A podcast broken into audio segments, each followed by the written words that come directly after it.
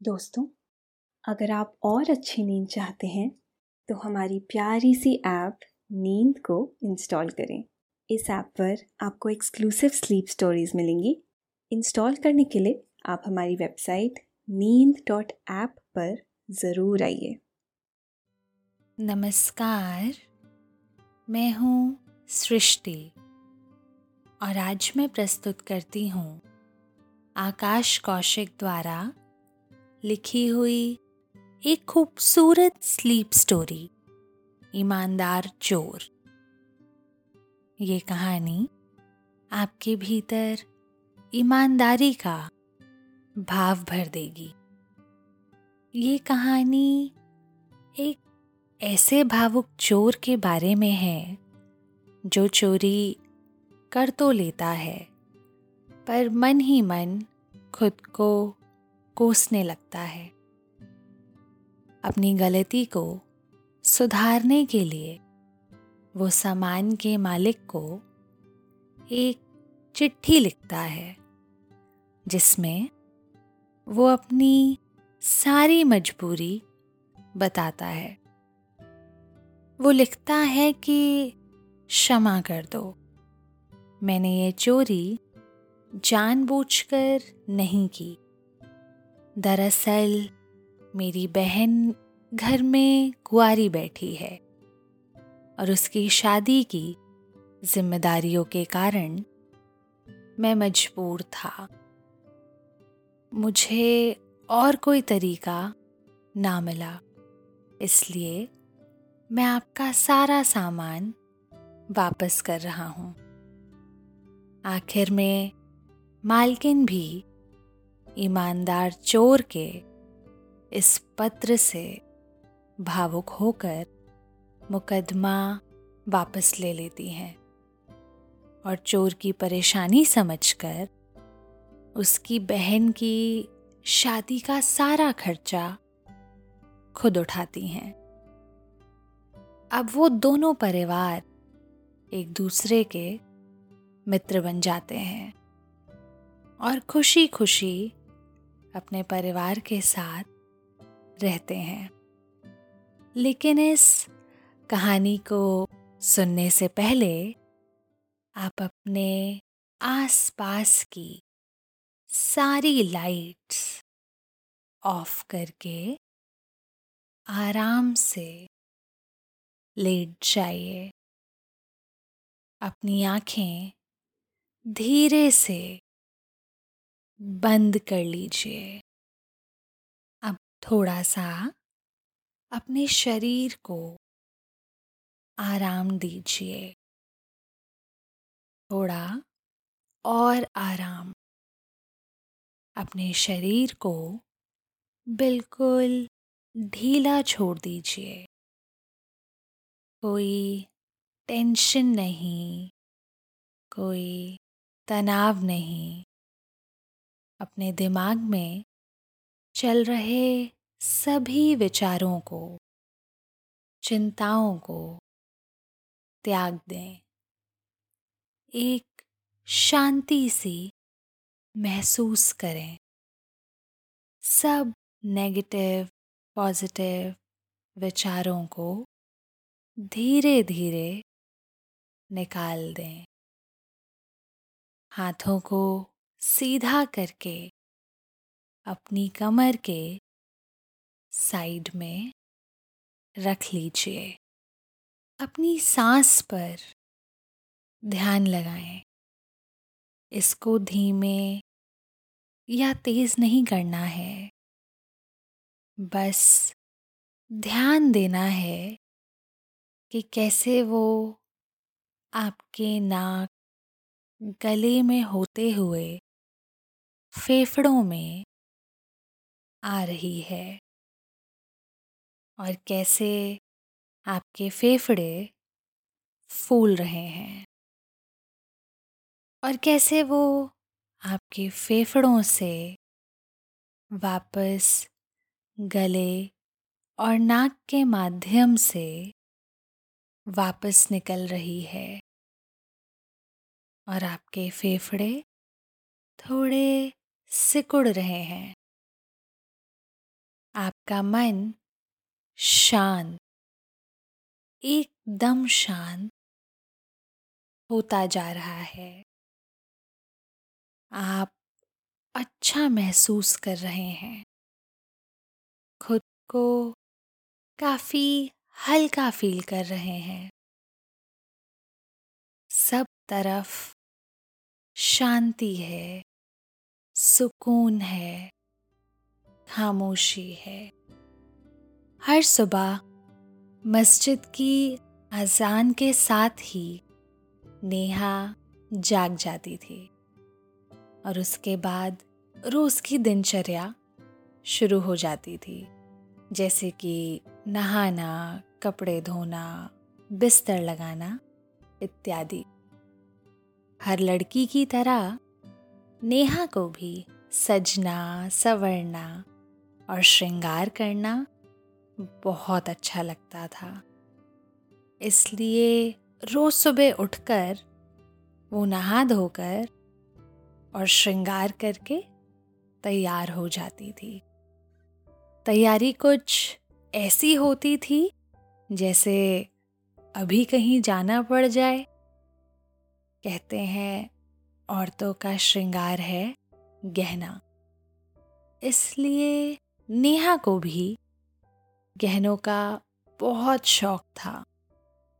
तरह तरह के गहने, जिनके अंदर हीरे और पन्ने लगे हुए थे, जिनकी कीमत करोड़ों से कम नहीं थी।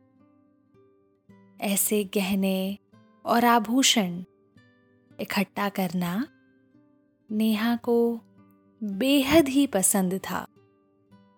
वो बार बार अपने पिता से जिद किया करती थी कि उसे नए गहने चाहिए और पिता भी उसे दिला दिया करते थे, क्योंकि वो बहुत होनहार और पढ़ाई में अव्वल थी। नेहा एक अच्छे घर की लड़की थी। उसके अंदर के संस्कार और तहजीब उसे अपने परिवार से विरासत में मिले थे। परंतु आज न जाने क्या हुआ। अजान की आवाज़ के बाद भी नेहा बिस्तर से उठ नहीं पाई। रोज तो उठ जाया करती थी। परंतु आज ही कुछ अलग बात थी। हालाँकि उसकी नींद तो खुल चुकी थी। परंतु फिर भी पलंग छोड़ने का मन नहीं था।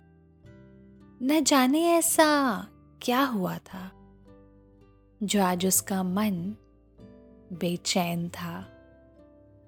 थोड़ी थोड़ी देर तक वो छत पर लगे पंखे को निहारती रहती और कभी करवट बदलती रहती। फिर अचानक अपने आप ही बिस्तर से उठ गई और रसोई घर की तरफ़ जाने लगी।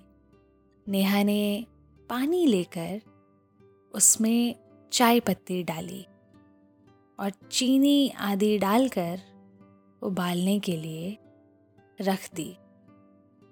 इसके बाद वो मेन गेट की तरफ़ जाती है और अखबार उठा लेती है।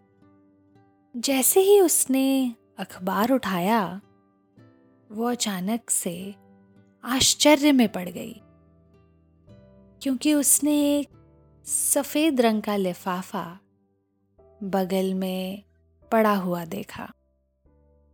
लिफाफे के ऊपर बड़े बड़े अक्षरों में लिखा हुआ था कि ये पत्र सिर्फ़ नेहा दीदी के लिए है और कोई इसे ना पढ़े।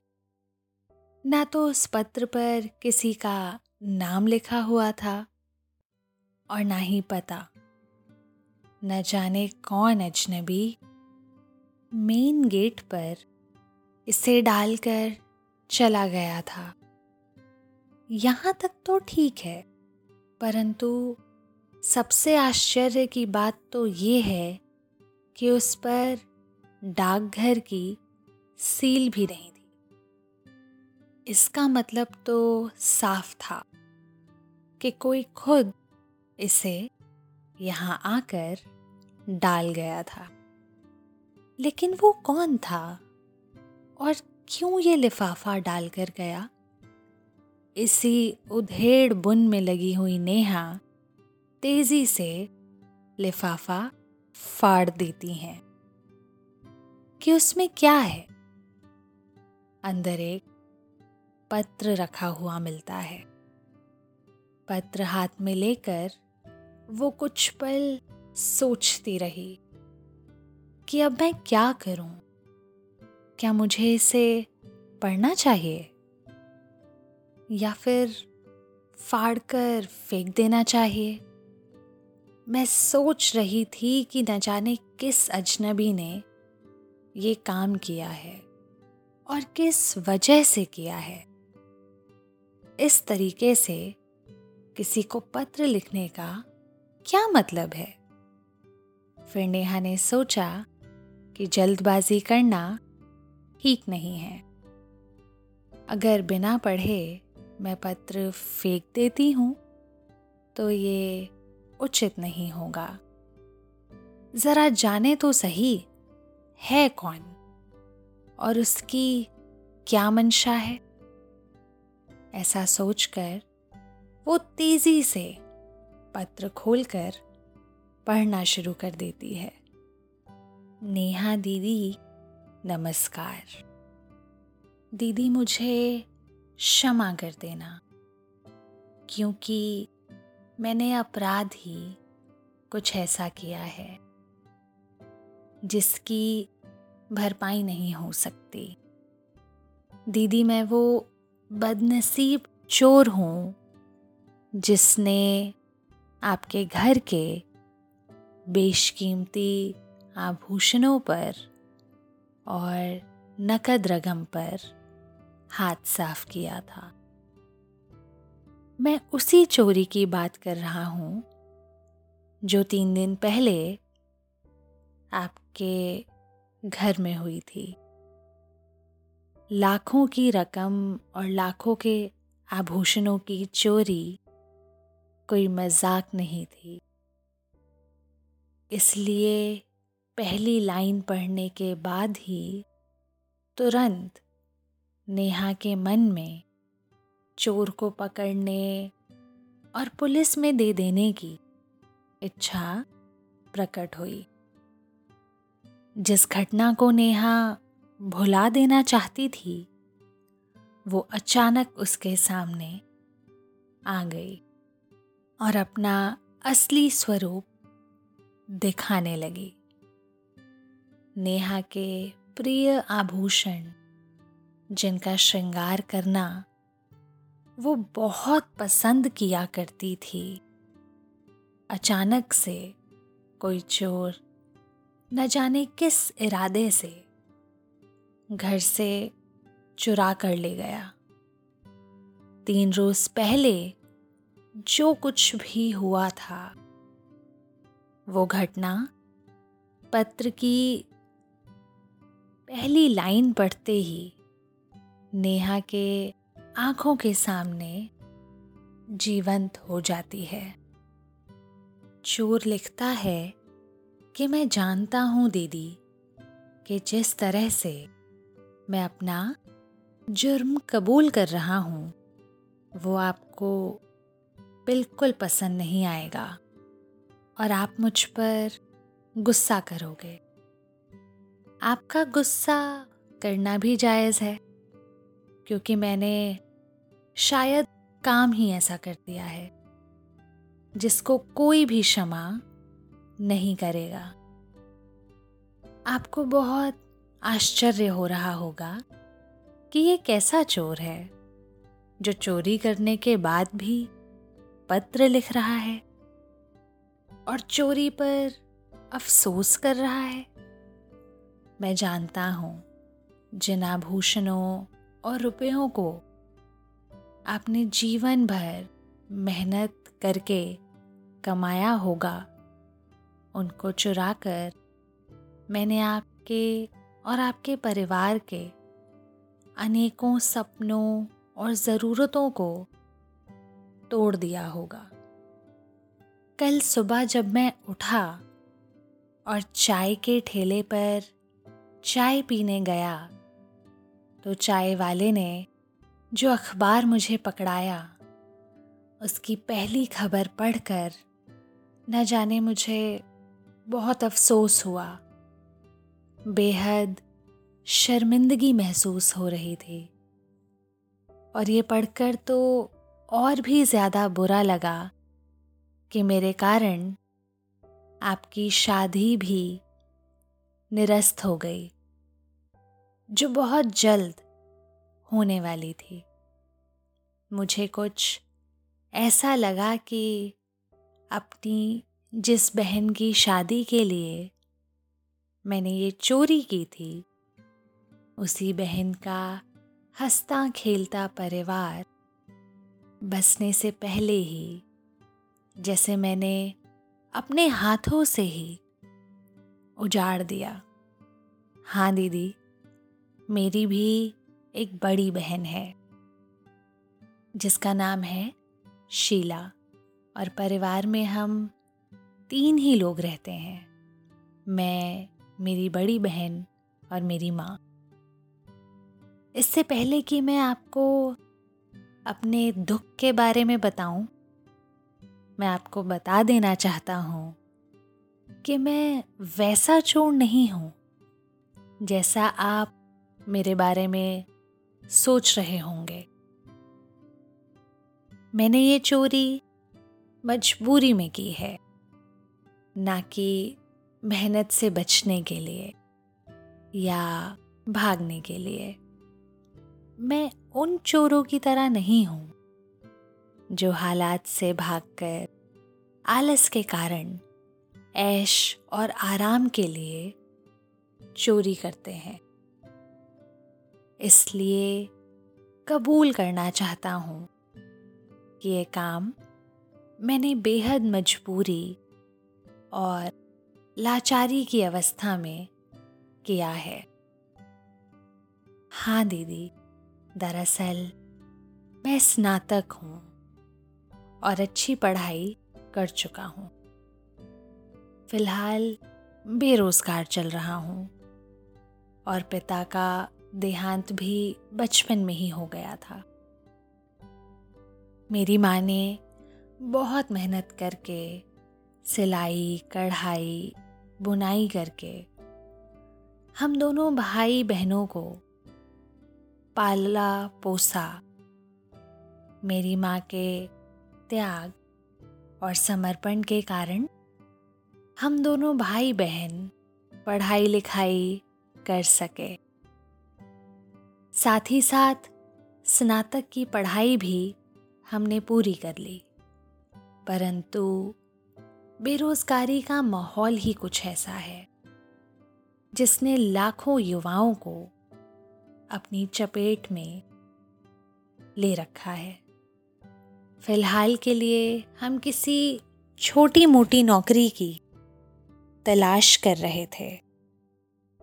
परंतु कई जोड़ी चप्पल घिसने के बाद भी नौकरी प्राप्त करने में असमर्थ रहे। आप ही बताओ दीदी, जिसकी बड़ी बहन कुआरी बैठी हो वो कैसे चैन से बैठ सकता है? और जब मेरी बहन की आँखों में मुझे शादी के सपने दिखाई देते हैं तो मेरा मन अपने तकदीर को कसूरवार समझता है। परंतु वो भी हमारे घर की आर्थिक परिस्थिति को भली भांति समझती हैं। और कभी शादी की बात का ज़िक्र नहीं आने देती। मैंने और मेरी माँ ने कई बार कोशिश की कि हम इधर उधर से थोड़ा इंतज़ाम करके बहन की शादी कर दें। परंतु रिश्ते वालों की बड़ी मांग और दहेज प्रथा के चलते ये सपना पूरा होते हुए नहीं दिखता। दहेज प्रथा ने हमारे देश को बहुत गहराई तक जकड़ रखा है, जिसका निवारण होना अनिवार्य है। इसलिए दीदी, हम अपनी बहन की शादी नहीं कर पा रहे। और फिर आप तो जानते ही हो कि हम जैसे गरीब लोगों की मदद कौन करता है? दिलासा देकर तो सब चले जाते हैं। परंतु जब मदद का समय आता है तो सब पीछे हट जाते हैं और कोई सामने नहीं आता। इसलिए जैसे भी हो, खुद ही अपने पैरों पर खड़े होकर सब कुछ करना पड़ता है। अपनी बेटी की शादी ना होते देखकर माँ भी कुछ खुश नहीं है और वो चाहती हैं जल्दी से उसकी बेटी के हाथों में शादी की मेहंदी लगे। लाख बार सोचने के बाद भी मुझे कोई हल नज़र नहीं आ रहा था। मैं जानता था कि माँ के दिए हुए संस्कार मुझे कोई गलत काम करने की आज्ञा कभी नहीं देंगे। परंतु फिर भी मैं हालात के आगे मजबूर था। इसलिए दीदी मैंने ना चाहते हुए भी चोरी जैसे गैर कानूनी काम को अंजाम देने के बारे में सोचा। और आपके घर में चोरी की वारदात को अंजाम दिया। लगभग दस पंद्रह दिनों तक बहुत सारे घरों में चोरी का सामान खोजने के बाद अंत में हमने आपके घर को चुना। और चोरी की घटना को अंजाम दिया। हमने आपके घर से लाखों रुपयों का सामान चुरा लिया, जिसमें कुछ नगद रुपए और आभूषण शामिल थे। ये सब करने के बाद मैं बहुत खुश था, क्योंकि मुझे लग रहा था कि अब मेरी बहन का विवाह हो जाएगा। और मेरी माँ और मेरी सारी समस्याएँ दूर हो जाएँगी। साथ ही साथ एक बात और सच है कि इस चोरी वाली बात के बारे में ना तो मेरी माँ को कुछ पता है और ना ही बहन को। क्योंकि अगर उन्हें पता चलता है तो उन्हें बहुत दुख होगा। हाँ पर मैंने उन्हें सांत्वना देने की कोशिश की कि अब उनके सारे दुख दूर हो जाएँगे और सब कुछ ठीक हो जाएगा।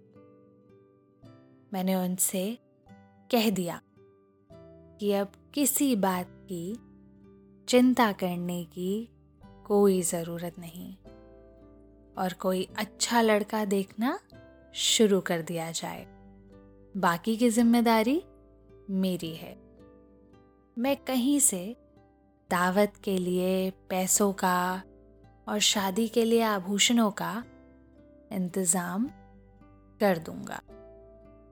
ये सब सुनकर मेरी माँ और बहन दोनों फूले नहीं समा रहे थे।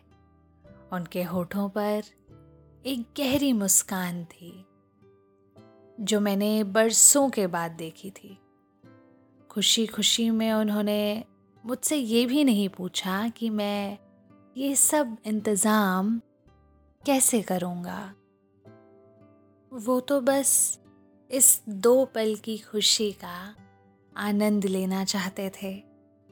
शादी की बात सुनकर मेरी बहन का चेहरा खुशी से दमकने लगा और वो मन ही मन मुस्कुराने लगी।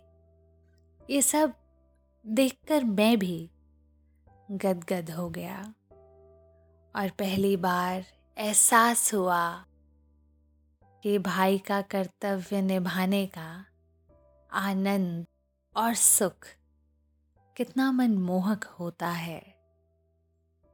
और एक गहरी तसल्ली मन को देता है। शादी के बाद मैंने एक योजना भी बनाई कि बहन की शादी करवाने के बाद मैं माँ को लेकर चार धाम की यात्रा पर जाऊँगा और उनके अधूरे सपनों को पूरा करूँगा। लेकिन दीदी मैं मन ही मन ये जानता था कि क्या एक बहन का घर उजाड़ कर और दूसरी बहन का बसा कर मैं सुखी रह पाऊँगा? ये सब उधेड़ बुन मेरे मन में चल रही थी। और मेरा मन बार बार मुझसे यही प्रश्न कर रहा था। मैं भली भांति जानता हूँ किसी और को नुकसान पहुंचाकर अपना घर भर लेने की भावना से किसी का भला नहीं हो सकता। इसलिए मैंने ये पत्र लिखने का निर्णय किया। निर्णय करते ही मेरे अंदर एक अजीब सा उत्साह और सांत्वना का एहसास हुआ। तब मैं समझ गया कि मैं सही दिशा में सोच रहा हूँ।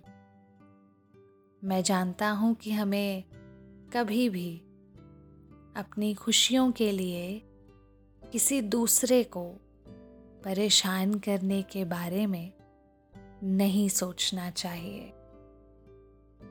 अगर मेरी बहन के भाग्य में शादी लिखी होगी तो फिर चाहे कोई लाख कोशिश कर ले रोक नहीं पाएगा।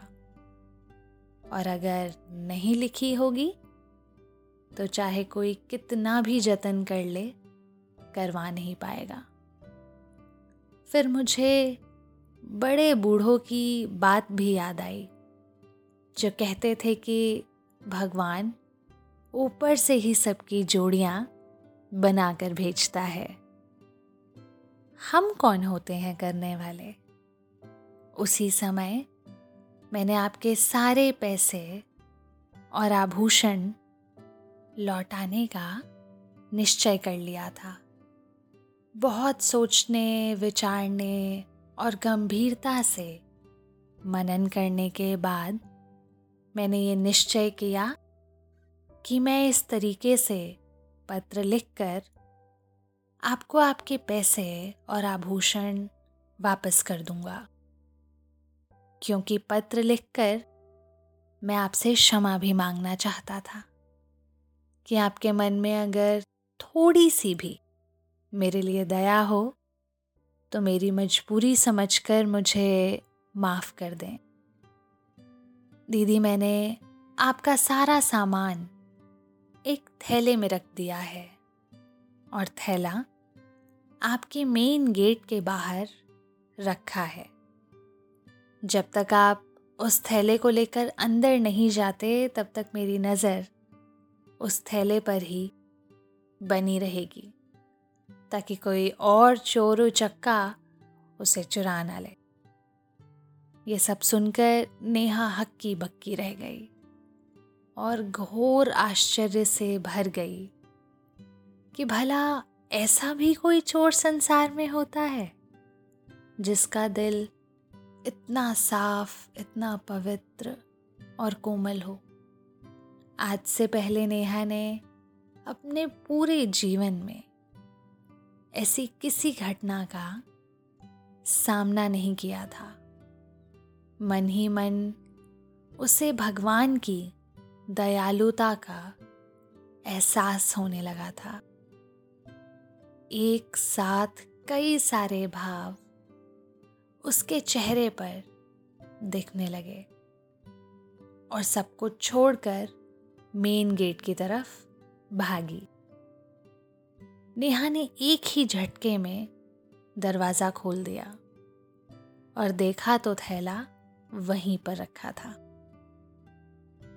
वो दौड़ती हुई थैला अंदर लेकर आ गई और पलंग पर पलटकर खाली कर दिया। वो देखकर आश्चर्यचकित रह गई।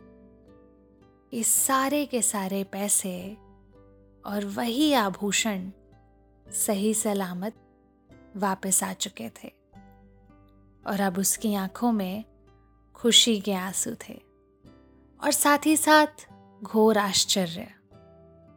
मानो जैसे उसकी जान लौट आई हो और अपना सामान देखकर वो मन ही मन बेहद प्रसन्न हुई, तथा उसके होठों पर एक गहरी मुस्कान थी।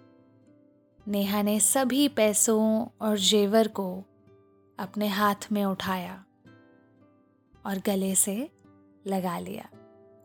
एकाएक अचानक उसे उस पत्र का विचार हुआ और सोचा कि मैं तो उसके बारे में भूल ही गई। ऐसा सोचते ही वो फिर से मेन गेट की तरफ़ भागी और चारों तरफ़ देखने लगी। रास्ता एकदम साफ़ था तथा दूर दूर तक कोई भी दिखाई नहीं दे रहा था। चोर का तो नामो निशान भी नहीं था। ऐसा लग रहा था कि मानो सारी कायनात ने मिलकर नेहा को, उसके जीवन का एक बड़ा उपहार भेंट में दे दिया है। पत्र अभी भी कुछ बाकी था। उसमें आगे भी कुछ लिखा था। लिखा था कि, दीदी, मैं मानवता का दोषी हूँ और मुझसे बड़ा अपराध हुआ है। इसके साथ ही मैं कानून का भी दोषी हूँ। इसलिए आपसे गुजारिश है कि कृपया केस वापस ले लीजिए, ताकि मैं और मेरा परिवार सुख शांति से रह सकें।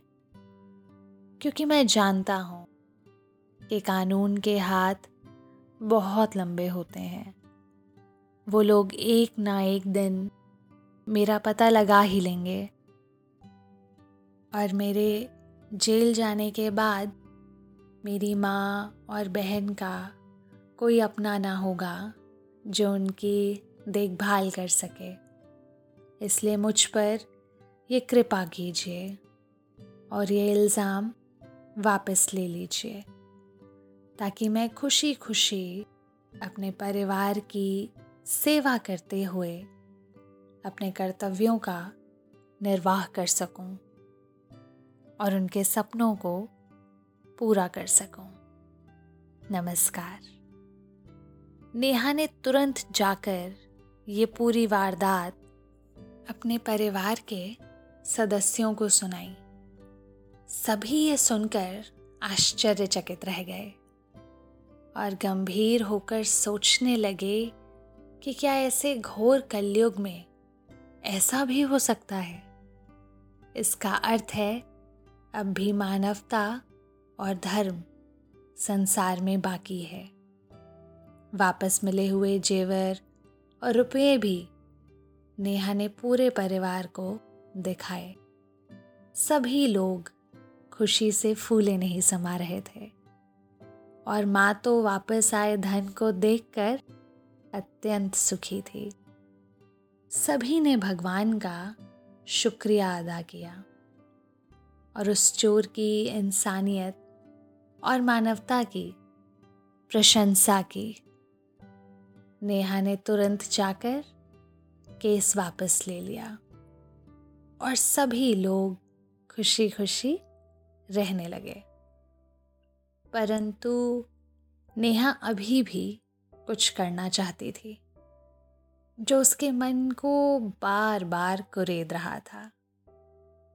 उसने तुरंत अपने मित्रों की सहायता से किसी भी तरह उस ईमानदार चोर का पता लगाया और उससे मिलकर उसका दुख दर्द समझा। नेहा ने न केवल उसका दुख समझा, बल्कि उसकी बहन का विवाह भी पूरे ज़ोर शोर से करवाया। दोनों परिवार अब एक दूसरे के मित्र बन चुके थे। और खुशी खुशी बड़े आनंद से एक दूसरे के साथ खुशियाँ मनाते। तो दोस्तों, ये थी नेहा और उस ईमानदार चोर की कहानी, जो हमें ये प्रेरणा देती है कि परिस्थितियाँ कितनी भी विपरीत हों और हालात कैसे भी हो जाएँ, हमें अपना धैर्य नहीं खोना चाहिए और अपने धर्म को नहीं भूलना चाहिए। अच्छी करने का फल अच्छा होता है और बुरी का बुरा। ये सृष्टि का अटल सत्य है जिसे कोई नहीं बदल सकता। धन्यवाद। आपने ये कहानी सुनी, आपको अच्छा लग रहा है। और समय हो गया है आपके सोने का। आप महसूस कर रहे हैं कि नींद आपको अपनी आगोश में समाती जा रही है। समाती जा रही है। शुभ रात्रि।